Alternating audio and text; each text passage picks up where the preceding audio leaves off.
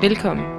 Du lytter til Thin Skin, podcasten, der udfordrer dig til at se verdens finurlige fænomener gennem dine medmenneskers øjne.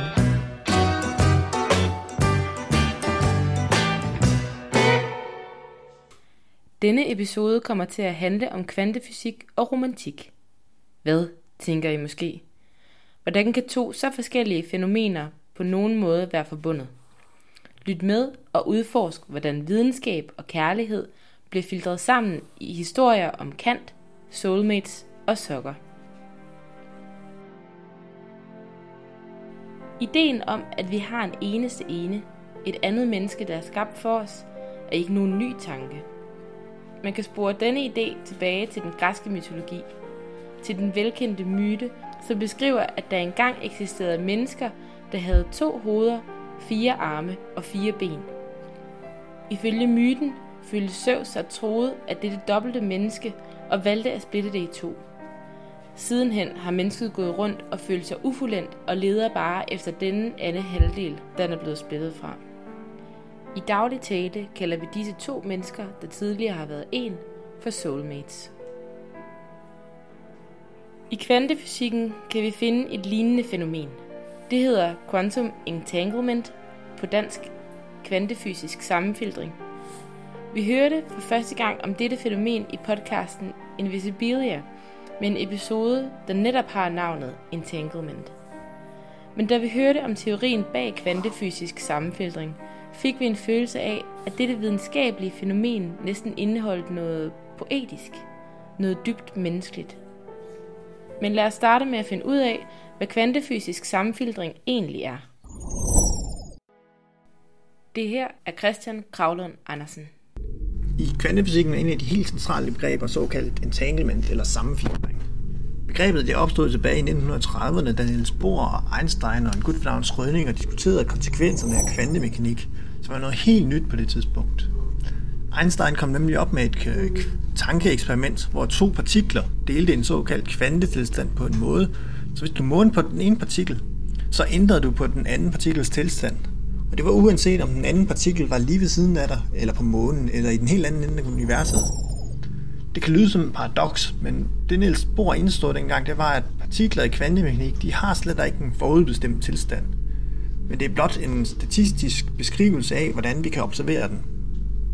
Det kan lyde en lille smule kompliceret, men i virkeligheden så er det ikke særlig meget anderledes, end hvis du tager et par sokker på, og så flyver en tur til månen og opdager, at de to sokker, de er forskellige. Så ved du også, at nemme på jorden, så har du jo også et par sokker med to forskellige sokker i. Og så har du ikke ændret på sokkerne på jorden, men du har lært noget om sokkerne på jorden ved at kigge på de sokker, du havde på på månen. I kvantemekanik, der vil sokkerne ikke have nogen øh, farve, før du kiggede på dem. Så på den måde er kvantemekanik ikke spor anderledes, end at du bare lærer noget nyt. Men det er så alligevel meget anderledes, fordi reglerne for, hvordan du lærer noget, de er helt anderledes, og derfor kan man nemt finde på de her paradoxer, som Einstein og Schrödinger gjorde. Men hvis man blot accepterer, at kvantemekanik, det beskriver din viden, og det beskriver den statistik, som fysikken i virkeligheden er, så er der ikke noget forskel på at lære noget nyt om sokker, og på at lære om kvantemekanisk sammenfiltrering. Det vil altså sige, at hvis en partikel påvirkes, påvirkes den anden ligeledes. Også selvom partiklerne befinder sig langt fra hinanden. Vi har at gøre med to systemer, der på sin vis opfører sig, som var de et. Ligegyldigt hvor langt de er fra hinanden, vil de altid være tæt forbundet.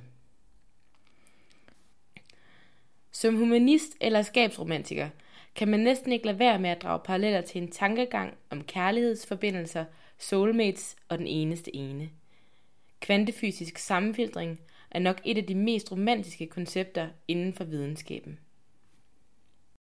Men kan man argumentere for sådan en sammenhæng? Kan der eksistere noget menneskeligt og poetisk i naturfænomener, eller kan naturen slet ikke diskuteres med en æstetisk diskurs? Vi har søgt efter svar hos de tyske idealister Kant og Hegel. På den ene side så er naturen ikke et værk, og alligevel fordi øh, Gud har skabt naturen. Det her er Ole Thyssen. Ola er professor på CBS, hvor han til daglig underviser i æstetik, ledelse og filosofi, og har i øvrigt skrevet en masse bøger, der behandler disse emner. Jeg har bedt ham forklare, hvordan de tyske filosofer Kant og Hegel fra slut 1700-tallet og start 1800-tallet forklarede sammenhængen mellem kunst og natur. Kant var en from mand, så det vil sige, at naturen havde stadigvæk øh, værkkarakter. Det var først i generationen efter hos, hans, hos, hos øh, den tyske filosof Hegel, at der altså kunst blev begrænset til det, der, hed, der var lavet med ånd, altså øh, så, som, som et egentlig menneskeligt værk, således at det naturskønne gled ud af, af, af æstetikken og blev sådan ligesom noget, som, øh, som vi havde et, et privat forhold til. Altså, vi kan nyde naturen, men det er egentlig ikke en del af det æstetiske. Mennesket har altid forsøgt at finde frem til en større sammenhæng mellem de dele, vi kan sanse. Og det erkendte de tyske idealister, at både naturen og kunstværket kan hjælpe os med. Øh, samtidig så havde både kunsten og naturen det særlige visse, at der var en helhed, som ikke var, så at sige, erkendbar i streng forstand. Det var ikke sådan en genstand for viden. Men altså, man kunne mærke det, så man kunne i naturen mærke en helhed. Man kunne mærke en sammenhæng, som man ikke kunne bevise, men man kunne mærke også en, en slags imødekommenhed, en slags venligsindighed hos naturen, og også en, en slags helhed og sammenhæng. På samme måde som man i et, et kunstværk har en lang række træk, øh, som alligevel filter sig sammen, og det bliver en helhed. Ikke? Og den helhed kan man så fornemme, og så opleve det her, øh, det her særlige, han kalder det en mærkelig lyst.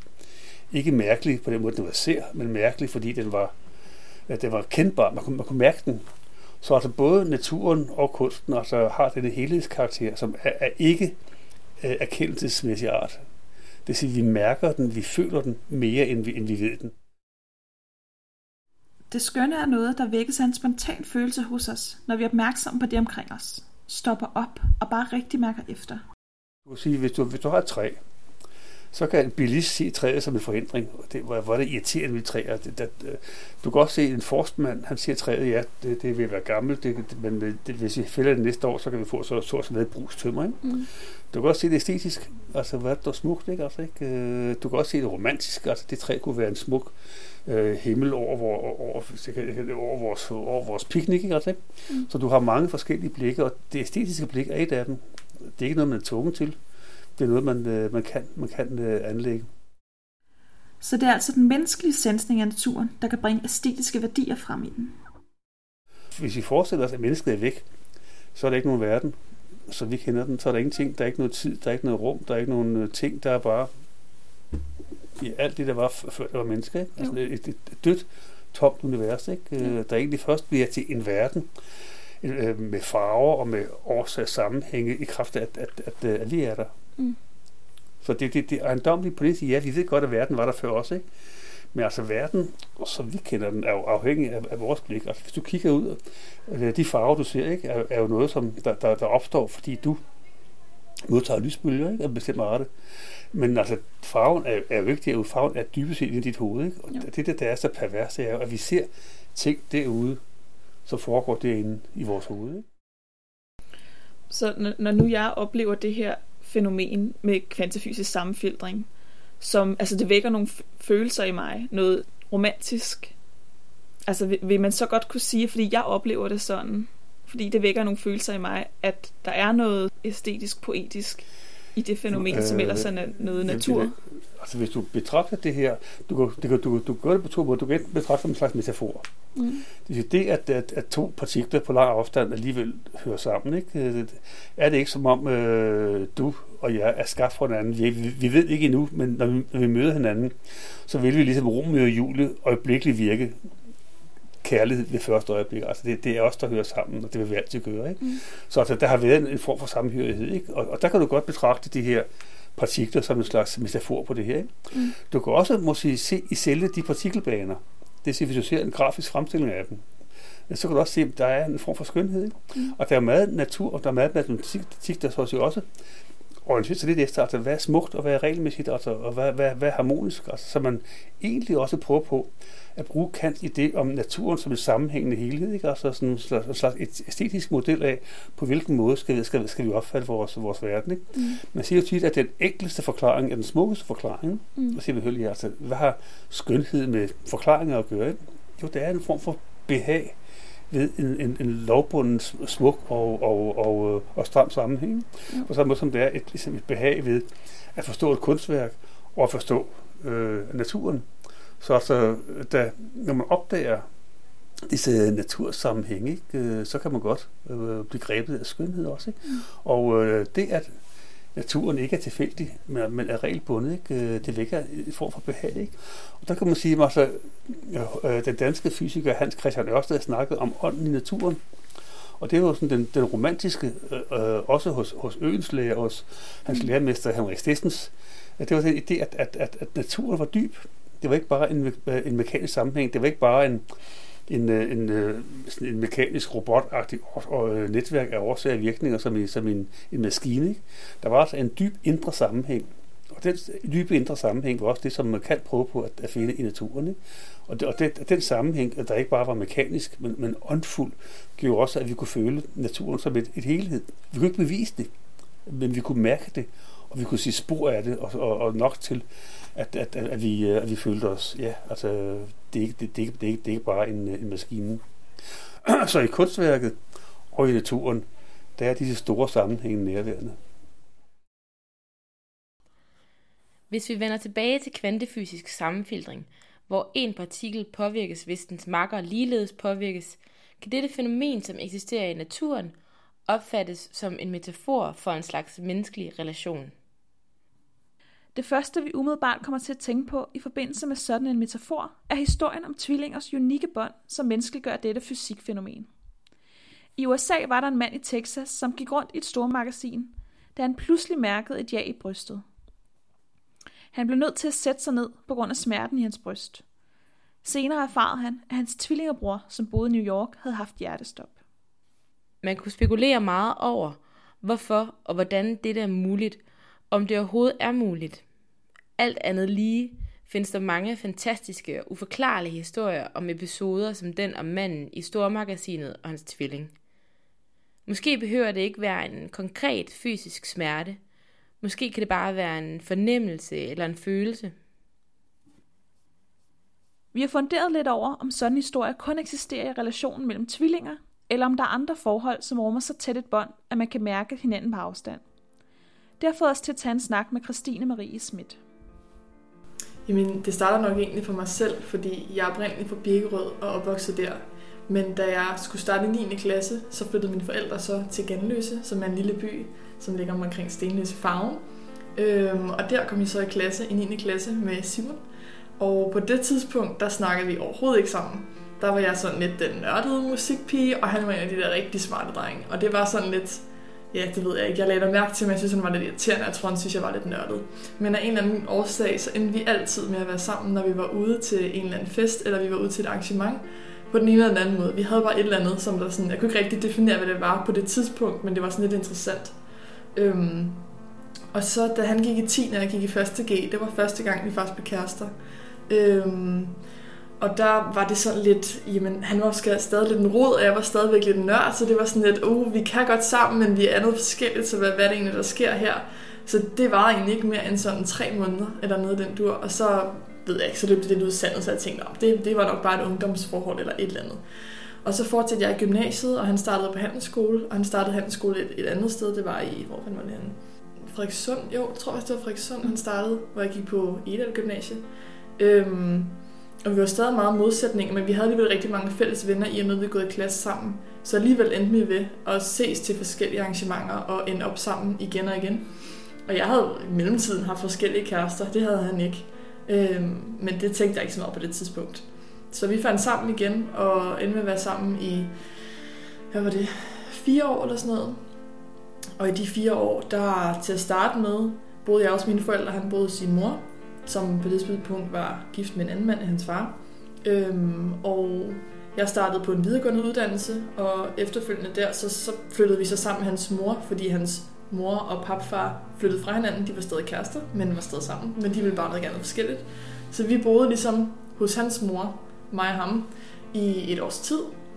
Og det gik egentlig fint. Vi havde lidt nogle komplikationer i og med, at jeg opdraget på en måde, han opdragede opdraget på en anden måde. Og det var interessant for mig at flytte ind i et hjem, hvor det var en helt anden opdragelse, end hvad jeg var vant til. Så nogle gange så kunne jeg godt måske føle, at det ved jeg ikke, at han var lidt forkælet, eller var ikke gjorde så mange ting af sig selv, fordi han var vant til, at hans mor gjorde tingene. Og det var jo hende, jeg ved med, så jeg kunne mærke, at hun gjorde også alle tingene for mig. Så det var egentlig lidt svært, fordi jeg havde lyst til at blande mig, men alligevel så var det sådan lidt, at ah, det er ikke mit bord. Men ja, Øhm, men vi blev enige om, at vi skulle finde vores eget sted, fordi vi, vi, vi følte lidt, at vi kunne ikke bare bo hos hende, og det, det blev lidt et, et børneforhold med en ekstra mor, som sådan kom lidt imellem os nogle gange, og ja. Så vi fandt en lejlighed inde i København, inde ved Sølvtorvet, øhm, som var en lejelejlighed, og det var ikke vores ting, der var der. Øh, det var alle hendes møbler, vi boede i.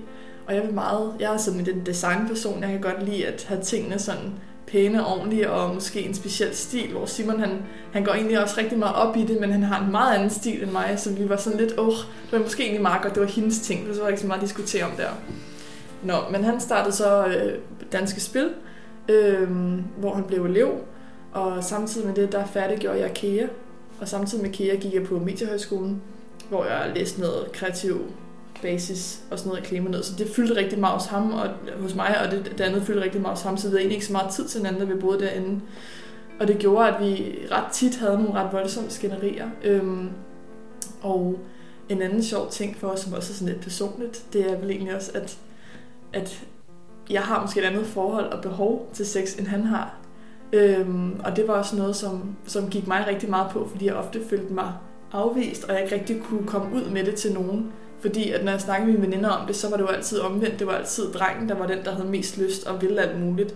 Så det var enormt svært for mig at være pigen, som der var den, der havde mest lyst. Jeg tænkte, at noget galt med mig alt muligt, men på en eller anden måde, så fandt vi ud af det alligevel. Øhm, og det, jeg tror det faktisk, det var lidt efter der, jeg begyndte at indse, at han var min soulmate, fordi jeg begyndte ligesom at reflektere, okay, rigtig mange forhold er bundet sammen med sex. Eller jeg ved ikke, det lyder sådan lidt, men, men det er i hvert fald en intim ting, der sådan ligesom er definitionen på, at man ikke bare vinder en kærester.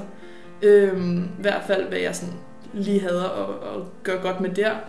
Og der tænker jeg bare, jamen der er alligevel noget andet, der binder os sammen. Fordi selvom jeg ikke får opfyldt det behov på en eller anden måde, selvom jeg ikke føler mig sexet nok og god nok og mistet noget i selvtillid på en eller anden vis, så følte jeg alligevel, at han gav mig helt vildt meget mere på alle mulige andre, andre punkter hvor det ikke bare var en ven stadigvæk. Jeg kunne mærke, at jeg havde følelser med i det. Um, en ting, som vi, vi er rigtig gode til sammen, det er at dele sådan noget som... Altså, vi, vi arbejder begge to inden lidt for samme fag, men alligevel på forskellige områder. Man kan sige, jeg arbejder i reklamebranchen, han arbejder som i en markedsføring i en virksomhed, så vi er ligesom, jeg er ligesom byrådet, han er ligesom kunden, så det er meget sjovt, at vi på den måde egentlig også er på hver side af bordet, men arbejder om den samme ting og kan kommunikere om det samme på den måde. Øhm, mm, og der er også nogle andre måder, hvor vi, vi er meget forskellige. Altså han er en meget introvert person, hvor jeg er meget ekstrovert. Jeg kan godt lide at møde nye mennesker og være midtpunkt, og har tidligere været syngepige, sangpige og stået på en scene, og det vil sige, at man aldrig i livet nogensinde gør.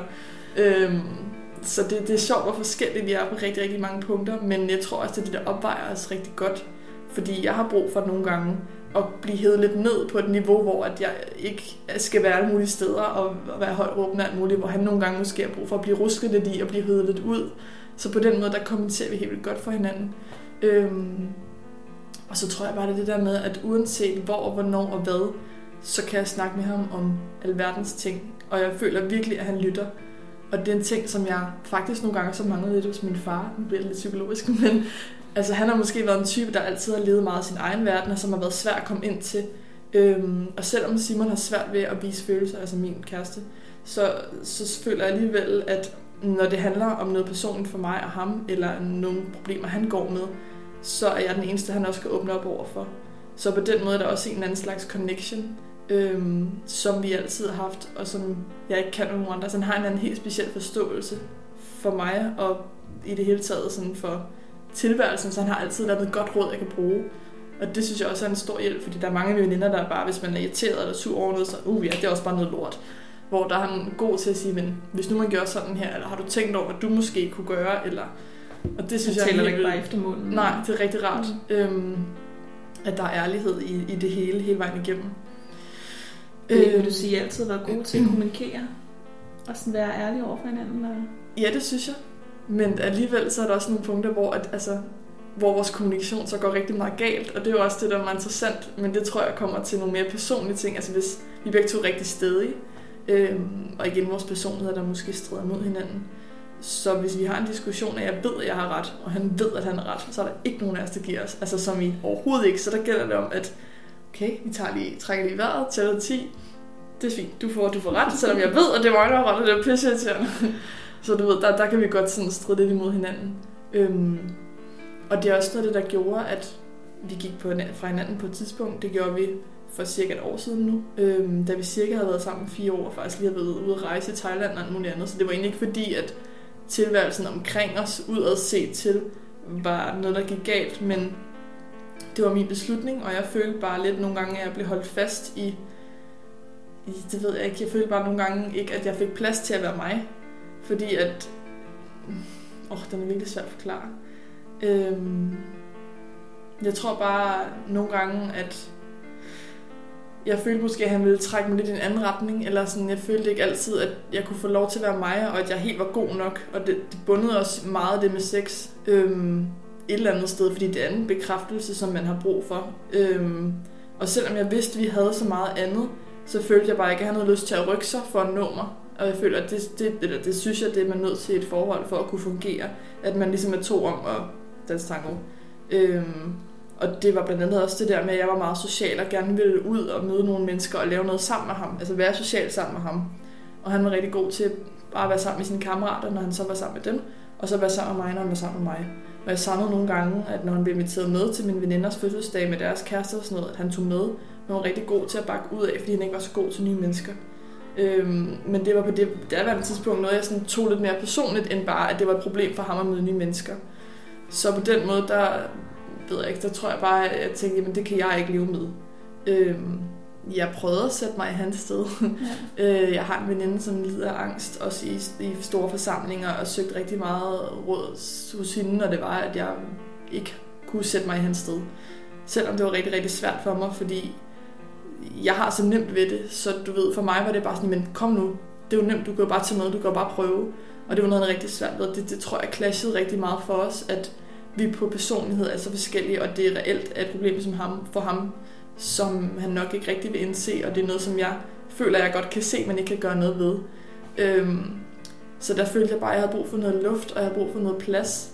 Og jeg følte at på det tidspunkt, at, at al den dårlige energi, som man kan sige sådan, havde samlet så meget, så når jeg kom ind ad døren og var her, og han var der, så selvom jeg alt for alt i verden mest havde lyst til at sidde hans arme og få en kæmpe kram og snakke om alting, så skubbede jeg ham væk.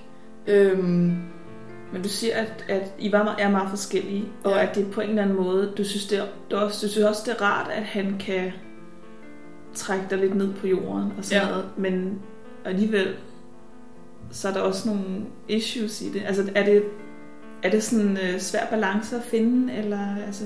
Det er i hvert fald noget, der har taget tid for os, øhm, og det er noget, der, der først er sådan faldet lidt ro omkring nu her, efter vi er gået fra hinanden, men er fundet sammen igen. Altså har haft en tid til måske lige at få hinanden på afstand og egentlig se vores forhold i et andet perspektiv. Øhm, få lov til at fordøje tingene uden at skulle se hinanden hele tiden. Øhm, men selvom vi kun var fra hinanden i et, et halvt års tid, så endte vi jo stadigvæk med at se hinanden helt vildt tit. Og jeg kunne ikke undvære ham, han kunne ikke undvære mig, men vi var begge to så lidt, åh, det har også bare været så svært det sidste lange stykke tid, så hvad skal der egentlig til? så derefter så aftalte vi egentlig lidt, okay, nu, nu starter vi på det frisk, og nu prøver vi at lave vores nye regler. Fordi jeg kunne mærke, at jeg blev også på en eller anden måde tynget lidt af, hvad samfundet synes om mig. Øhm, og havde en meget sådan en, jeg kunne godt blive påvirket af, hvad mine veninder mente var rigtigt og forkert i et forhold. Øhm, og der var rigtig mange stillede spørgsmålstegn ved det der med, når man nu er jo flyttet fra hinanden, så man flytter den ind igen. Jamen, det var måske lidt en sti, vi gik ned af før, som ikke fungerede for os, så nu er vi nødt til måske at finde en anden sti at gå på. Øh, og lige nu har vi så valgt, at det, det skal være på den måde, at vi bor fra hinanden, men stadigvæk er kærester. Og synes du, det fungerer bedre på den måde? Ja, altså vi ses jo stadigvæk rigtig tit, og jeg har plads til ligesom at gøre mit og, og udfolde mig med nogle af de ting, som jeg har brug for socialt, som måske var noget, at han, han havde brug for, at hans hjem måske mere var en tryghedsbase, hvor han kunne komme hjem og bare være og være sig selv, og ikke måske lave så mange ting, hvor jeg er meget ude og meget social. Jeg inviterer mange venner hjem til mig, og du ved, der er vi ligesom sådan, der er hjem er lidt en forskellig definition for os begge to. I hvert fald nu og her, hvor vi altså, stadigvæk er unge og skal prøve nogle ting af. Øhm, men igen, så kan jeg også bare mærke, at jamen, jeg kan ikke uden ham. Altså, jeg ved ikke hvorfor. Det, det er så mærkeligt, men selvom vi lever fra hinanden, selvom jeg har været fra ham sådan helt 100, og selvom at øh, vi har boet sammen, altså alt det, vi har været igennem i så mange år, kan jeg bare mærke, at det, jeg, jeg har først ro, når jeg ved, at jeg har ham ved mig. Og det er, sådan, det er også egentlig ret vildt at, at finde ud af, at, at det ikke kun er trygheden i det, der gør det, men at der er så meget mere, vi har. Vi har så mange interne ting, der er helt utroligt, og uanset om vi er sammen herhjemme bare os to, eller vi er ude i et selskab, eller vi er ude at spise eller andet, så kender jeg ikke nogen, der kan have så mange jokes, altså sådan internt, som bare, ja, det ved jeg ikke, det er bare virkelig sjovt. og der er rigtig mange, der sådan sidder og ikke kan følge med. Hvad fanden er de griner af? Det er fandme underligt, de vil med at sidde derovre i et hjørne og være sådan. Men der har vi bare et eller andet helt specielt. Øhm, og så tror jeg også det der med, at jeg bare kan kigge på ham, og så kan han fange mit signal. Hvad, hvad vil jeg? Hvad tænker jeg? Eller sådan, det, på en eller anden måde, så, så er det bare helt vildt til, hvor jeg, vi snakker om et eller andet, eller han forklarer noget, og vi afslutter hinandens sætninger, og vi sådan, der er rigtig mange sådan øjeblikke, hvor at ikke nok, at vi kender hinanden rigtig godt, så tænker vi også bare rigtig ens. Altså så, selvom vi er så forskellige, det er det, der er så interessant ved det, altså selvom vi er så forskellige på så mange punkter, så tænker vi helt vildt ens. Jeg har oplevet rigtig, rigtig stærk kærlighed før, men det synes ikke nødvendigvis, at stærk kærlighed sig selv kan definere en soulmate. Jeg føler, der er rigtig meget mere udenom. Øhm, fordi selvom Simon er en rigtig, rigtig stærk kærlighed for mig, så er han også min allerbedste ven.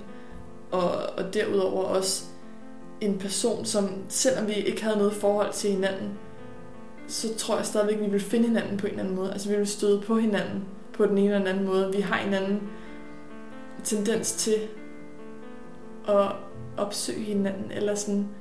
Vi bliver lidt draget af hinanden. Ja, helt vildt. Altså det, jeg ved ikke, der er en eller anden måde, hvor vi sådan hænger sammen. Også, altså vi, vi, det er virkelig svært at sætte ord på, men... Føler du måske, det er sådan lidt en højere Ja, kraft helt eller sikkert. noget, Det tror jeg. Jeg er slet ikke i tvivl. Der er en eller anden mening med, altså det er også det, der er så sjovt, jeg har reflekteret over sådan højrestående i mit liv. Hvis ikke jeg var flyttet til Ganløse dengang, hvis ikke mine forældre tog den beslutning om at flytte dertil, havde jeg aldrig mødt ham. Så hvordan havde mit liv set ud i dag? Havde jeg måske alligevel stødt på ham? Eller hvordan? Det ved man jo aldrig. Tror du, han ser, altså ser han også dig som din soulmate? Ja, det, det tror jeg, han gør. Øhm, men det har også noget at gøre med, at han ikke lukker særlig mange mennesker ind, og er alligevel kommet derind, hvor jeg har fået lov til at, at virkelig mærke nogle, altså både mørke og lyse sider af ham. Øhm, og jeg tror også, det er rigtig stort for ham, at, at altså, han ved godt, at han har nogle personlige issues, for eksempel det der med at møde nye mennesker og, øh, og være lidt introvert. Øh, og jeg tror, at han synes, det er rigtig stort, at, at jeg kan acceptere det, Øh, fordi han ved, at jeg er så anderledes, som jeg er. Og så tror jeg også bare, at altså, jeg kan mærke på, at man har nogle følelser for mig, som jeg tror, han ikke rigtig ved, hvor fanden de kommer fra, men de bliver sgu ved med at være der. ja, det er mærkeligt, at man kan være sikker på det med en anden person. Altså, jeg kan da også nogle gange godt have en tvivl om, om han har brug for nogle gange at, prøve, at få prøvet noget af. Altså, han har jo ikke rigtig haft nogle andre kærester, nogle andre forhold end mig som sådan. Øh, så det tænker jeg da nogle gange, men alligevel har det sådan, jamen, det har han haft rig mulighed for, og hvis det på et tidspunkt er noget, han skal prøve af, jamen, så kan det godt være, det er noget, jeg godt kan acceptere egentlig også. Mm. Fordi at, jamen, jeg ved jo, det er ham, jeg vil have, men hvis han har brug for at få prøvet noget af, så kan det godt være, det bliver pissehårdt for mig, men hvis det er det, der skal til for, at vi kan blive sammen, eller sådan, så... Og det er også utroligt, at, at man kan have den indstilling til det. Altså, det er også noget, jeg tror, at er med i det med at være soulmate, altså at man kan tillade nogle behov, som man ikke selv i bund og grund er enig i, er, er godt for sig selv, men hvis det er godt for ham, så vil man ham det bedste. Altså, jeg er lidt sindssygt svært ved det, fordi jeg er Mm. lidt en jaloux person, det vil jeg gerne have indrømme. Øhm, men altså, hvis det virkelig var noget, han havde brug for bare at prøve af, og jeg vidste, at jamen, han skal nok komme tilbage, eller sådan, det, det har en eller anden forhåbning om, at en eller anden tro på, at jamen, det, det vil han, fordi ja, der er et eller andet specielt imellem os. Har du altid haft sådan, øh, eller troet på, at der eksisterede en soulmate for dig?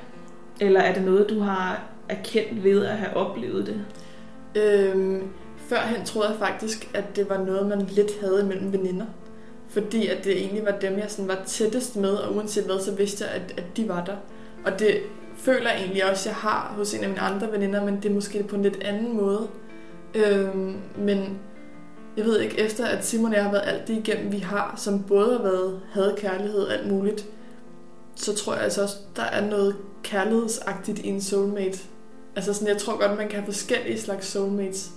Jeg tror godt på, at man kan have sin kæreste igennem flere årtier, som er ens soulmate, men jeg tror også på, at man kan have sin veninde igennem flere årtier, som er ens soulmate på en anden måde. Jeg tror, altså, jeg tror godt, man kan have en, en venskabelig soulmate, men jeg tror også godt, man kan have et lidenskabeligt soulmate, eller sådan, jeg tror, ja. Jeg tror, der er en højere kraft, der gør, at man vil ende sammen. Jeg tror godt, man kan have nogle masse ting til fælles, men jeg tror, der er en grund til, at man så ikke endte med at blive sammen. Eller i hvert fald på en eller anden måde ikke har krydset hinandens veje nu. Altså, du kan ikke sige, at nu er jo kun 23 år, men øhm, jeg tror på, at altså, altså der, at man godt kan møde en masse, man har en masse til fælles med, man føler måske i en periode, en kortere periode, at lige nu er her, når man i hvert fald er så forelsket, der er en masse følelser der, som kan nærmest gøre en sindssyg, at man så kan tænke, uh, det her det er det helt rigtige, men jeg tror, når der er gået, lad os bare sætte et årstal på, eller sådan fem år, hvor man har prøvet at bo sammen, ikke bo sammen, været ude at rejse, være fra hinanden, oplever helt vildt mange ting, jamen så tror jeg, at man finder ud af, at en soulmate er mere end bare videnskabelig. Altså sådan, jeg tror, der er nogle højere kræfter på en eller anden måde at spille.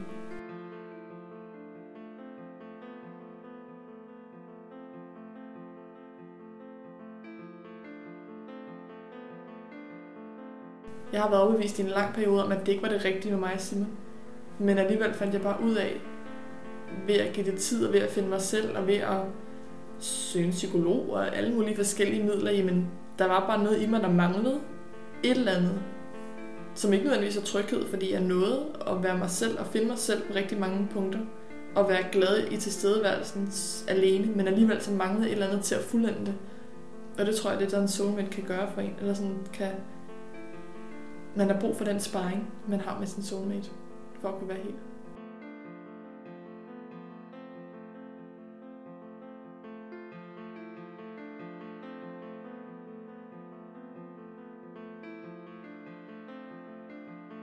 jeg tror, i vores alder er det en sjældenhed at vide, at man har fundet den allerede. Den. fundet sin soulmate allerede. Øhm, for jeg tror måske, mange går rundt og tænker, om jeg har så mange år nu, jeg skal opleve så meget. Øhm, så jeg tror måske, det er en sjældenhed i, i den forstand, at hvis jeg sammenligner bare med mine veninder og deres kærester og på den måde. Men jeg tror alligevel, hvis man har en, så er man ikke i tvivl. Jeg tror, der er mange, der går og leder efter en, der skal være ligesom mig, have de mm. samme interesser, ved de samme ting og sådan noget. Men, øh, men det lyder som om, at, at I egentlig I er forskellige, wow. men komplementerer hinanden. Mm. Tror du, der er mange, der går og leder på en forkert måde?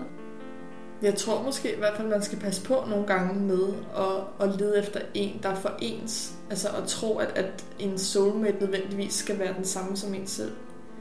Fordi jeg kan da bare mærke, at jamen, jeg begynder at kede mig rigtig hurtigt, hvis jeg er for lang tid sammen med en, der minder om mig selv. Altså jeg har været sammen med en af mine ekskærester, der mindede enormt meget om mig, og havde rigtig mange af de samme interesser. Men det begyndte for mig at blive kedeligt, fordi jeg ikke følte, at jeg blev udfordret, og jeg følte ikke, at altså, jeg, kunne, jeg kunne regne rigtig mange ting ud ved, ved ham. Øhm, fordi at han mindede så meget om mig selv. Og der var der også rigtig mange ting, hvor det var fedt, øhm, hvor det er svært nu for mig og Simon, fordi vi er forskellige der.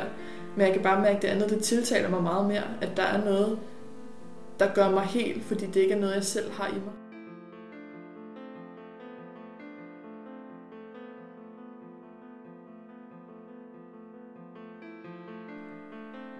Vi har fra en tidlig alder stiftet bekendtskab med romantikken som en litterær epoke, der på sin vis formår at forbinde filosofi og videnskab og kunst.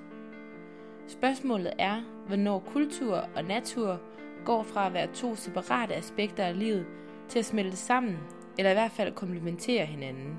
I romantikkens enhedslære, der anses naturen ikke udelukkende som værende noget videnskabeligt, men også som værende en organisme, som er tæt forbundet med mennesket. Det videnskabelige og det åndelige forbindes altså. Når nu vi knytter fysisk sammenfiltring og soulmate sammen, så er det måske en lidt farfetched idé, som udspringer fra den romantiske tidslomme, om at der i virkeligheden ikke er så langt fra videnskabelige fænomener til følelsesmæssige oplevelser eller tilstande. Og hvis det er, som Ole Thyssen siger, at der er mange blikke på verden, som vi kender den, må det være muligt at se skønhed og romantik i natursammenhænge og i forskellige sokker. Den enkleste forklaring er nogle gange den smukkeste forklaring.